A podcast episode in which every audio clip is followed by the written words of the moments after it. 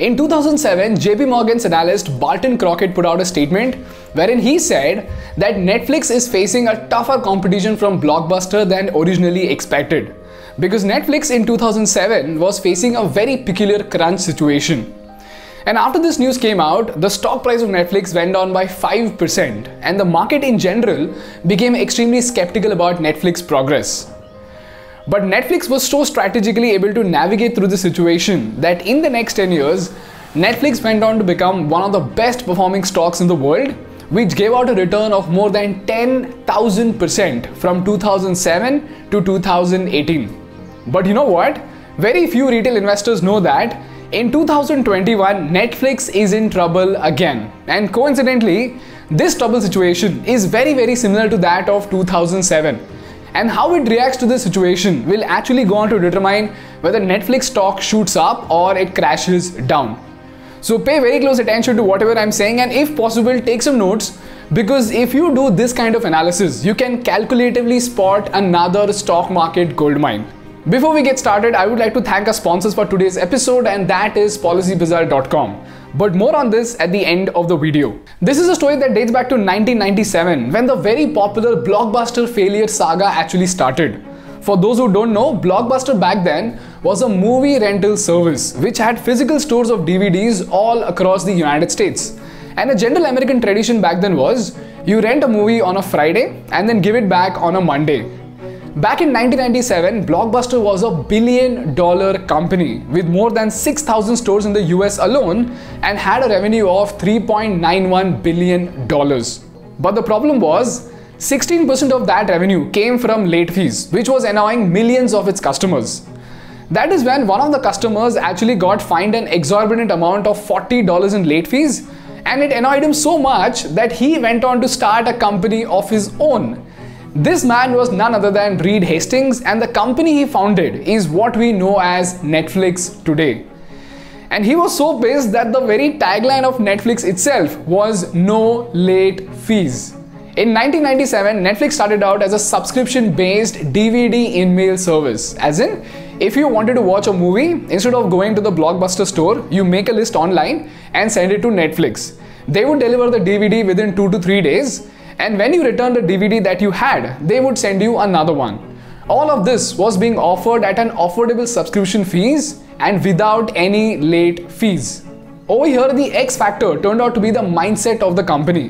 While on one hand, Blockbuster was extremely adamant upon keeping their late fees and made millions of dollars out of the pain of its own customers. While on the other hand, Netflix leveraged the same undesirable attribute to build a million dollar business and by 2004 it had a revenue of 500 million dollars. This is when there came the first twist in the tale. In 2004, Blockbuster understood that DVD in-mail service is a big market and they made a grand announcement and launched their own DVD in-mail service as a direct competition to Netflix. And they started growing as fast as Netflix, adding 2.1 million subscribers in the very first year itself. Now, on paper, Blockbuster was all set to crush Netflix because on paper, they had such a vast network of stores that 90% of the American population were at an accessible distance to a Blockbuster store.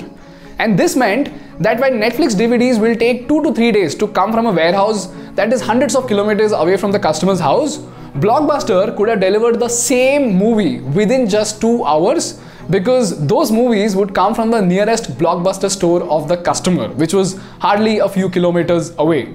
But you know what? Blockbuster still failed.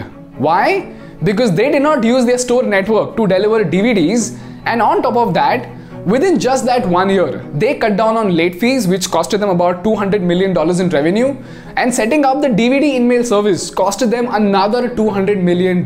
So they were practically $400 million in debt and this made it very very difficult for them to experiment with new methods and systems. But even then, their market share kept growing rapidly, and by 2007, they started eating into Netflix revenue. And in that year itself, Netflix lost 55,000 subscribers as Blockbuster kept growing steadily.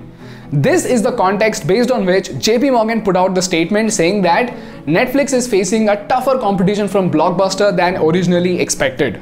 And this is where Netflix did something amazing to surprise the world. They identified two major threats to their business. The first one was obviously Blockbuster entering the DVD in-mail service because considering their huge network of stores, they could have delivered a much better service than Netflix with very less efforts using their existing supply chain itself. Secondly, they realized that they had a hidden competitor who was strangely eating into the profits of both Netflix and Blockbuster. And this mysterious entity was none other than Walmart. Now the question is, what does Walmart have to do with entertainment and why is it competing with Netflix and Blockbuster?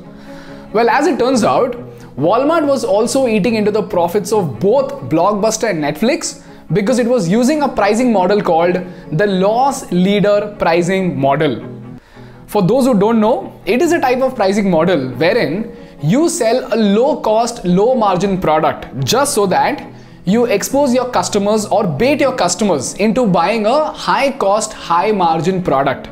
In this case, Walmart was giving away DVDs on rent at a dirt cheap price just so that it could entice customers to come to Walmart store, eventually exposing them to shop other products which gave them more profits.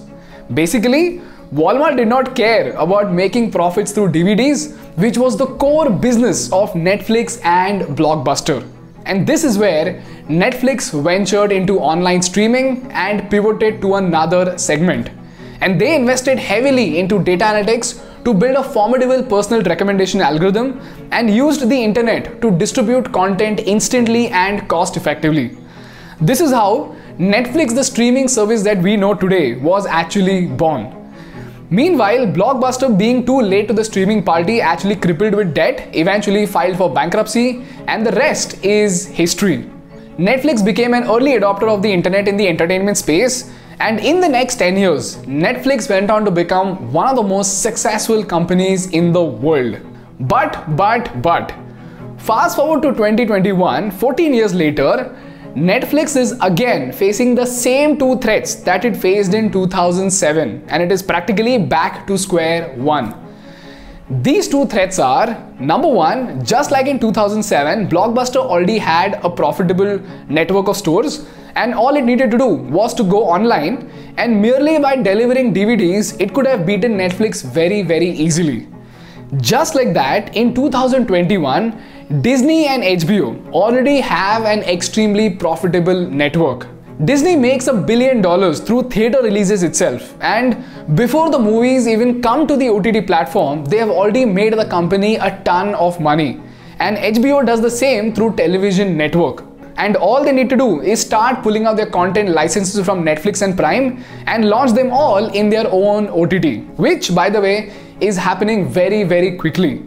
And this is something that Netflix identified way back in 2011 itself. They knew that someday or the other, these companies will start pulling out content from Netflix, and it can't just keep making money merely by reselling movies of other companies. And hence, Netflix ventured into its third orbit and started making its own content, which is what gave us the iconic House of Cards in 2013. And from there onwards, Netflix has invested very heavily to become a production company by itself. And all of this is being done just so that they can keep their subscribers from leaving even when everybody else is pulling out content from their platform. But then, producing content like House of Cards requires a huge budget, and if they have to consistently keep doing it, they need to bring in more and more revenue. But as of now, the only stream of income that Netflix has is the subscription fees. And this is where the second threat comes in. What Walmart did to Netflix in 2007 is what Amazon Prime Video is doing to Netflix in 2021. That is, it is using the loss leader principle to attract customers at such an ultra cheap price that it is almost impossible for Netflix to match its prices. The best example of the same are Mirzapur and Family Man. If you take a step back and analyze both these series, you will realize that for the kind of money that they've invested into producing this content, it is nearly impossible that they make money through the meager Prime Video subscription cost. In fact, most of you must have either watched this series through one of your friend's Prime account or your friends must have watched these series through your Prime account. Now, Amazon is doing this because Amazon doesn't care about making money from Prime Video as long as you remain a Prime subscriber and you use your friend's Prime account to order from Amazon. Because if you got Prime, you will eventually shop for more expensive products from Amazon, which is the profit that they are looking out for. Therefore, just like Walmart in 2007, Amazon is using the core offering of Netflix as a loss leader which makes it impossible for Netflix to match its pricing. Meanwhile, since Disney already makes a lot of money through theater releases and TV distribution, even Disney can afford to give away their content for free just so that it can entice its viewers to pay for exclusive series like Loki and WandaVision. Eventually, it can turn its free viewers into paid subscribers. So, to put that straight, Netflix has lost its unique selling proposition and most of its best contents are disappearing, forcing it to keep producing a mammoth amount of content. But at the same time, while competitors have multiple streams of income, Netflix is solely dependent on subscription, which makes it very, very difficult to maintain its profitability. Therefore, I say Netflix is in trouble again. Now, I'm not saying that Netflix will go bankrupt or something, it's just that it might no longer remain the market leader that it is today. And once people start opting in for other services, Netflix might just be yet another streaming app that people have opted in for. And this brings us to the four very important questions that we need to ponder over, which will go on to determine the stock price of Netflix in the future. Question number one How will Netflix build an alternate stream of income? Will it run ads or make theater releases or increase its subscription? Question number two Can Netflix match the content production both in terms of quality and quantity with giants like Disney and HBO? Question number three Is it going to leave its market leader position and just be yet another app that people have opted in for? Or the last question is Could it partner with a giant like Walmart to serve as a loss leader to help Walmart compete with Amazon? And this is what brings us to the most important part of the video, and that is the lessons from the case study. Before we dive into it, I want to thank our wonderful sponsors, PolicyBazaar.com, for sponsoring this video. Policy Bazaar is one of the most amazing tools that helps you cut through the tedious procedure of choosing and comparing your insurance. They've got a beautiful interface wherein you can compare 20 plus insurers. And considering the pandemic, I personally have realized the importance of a term insurance which can secure our family in the event of an uncertain death of the policyholder during a specified term. So I would personally urge you to consider it if you haven't done it yet.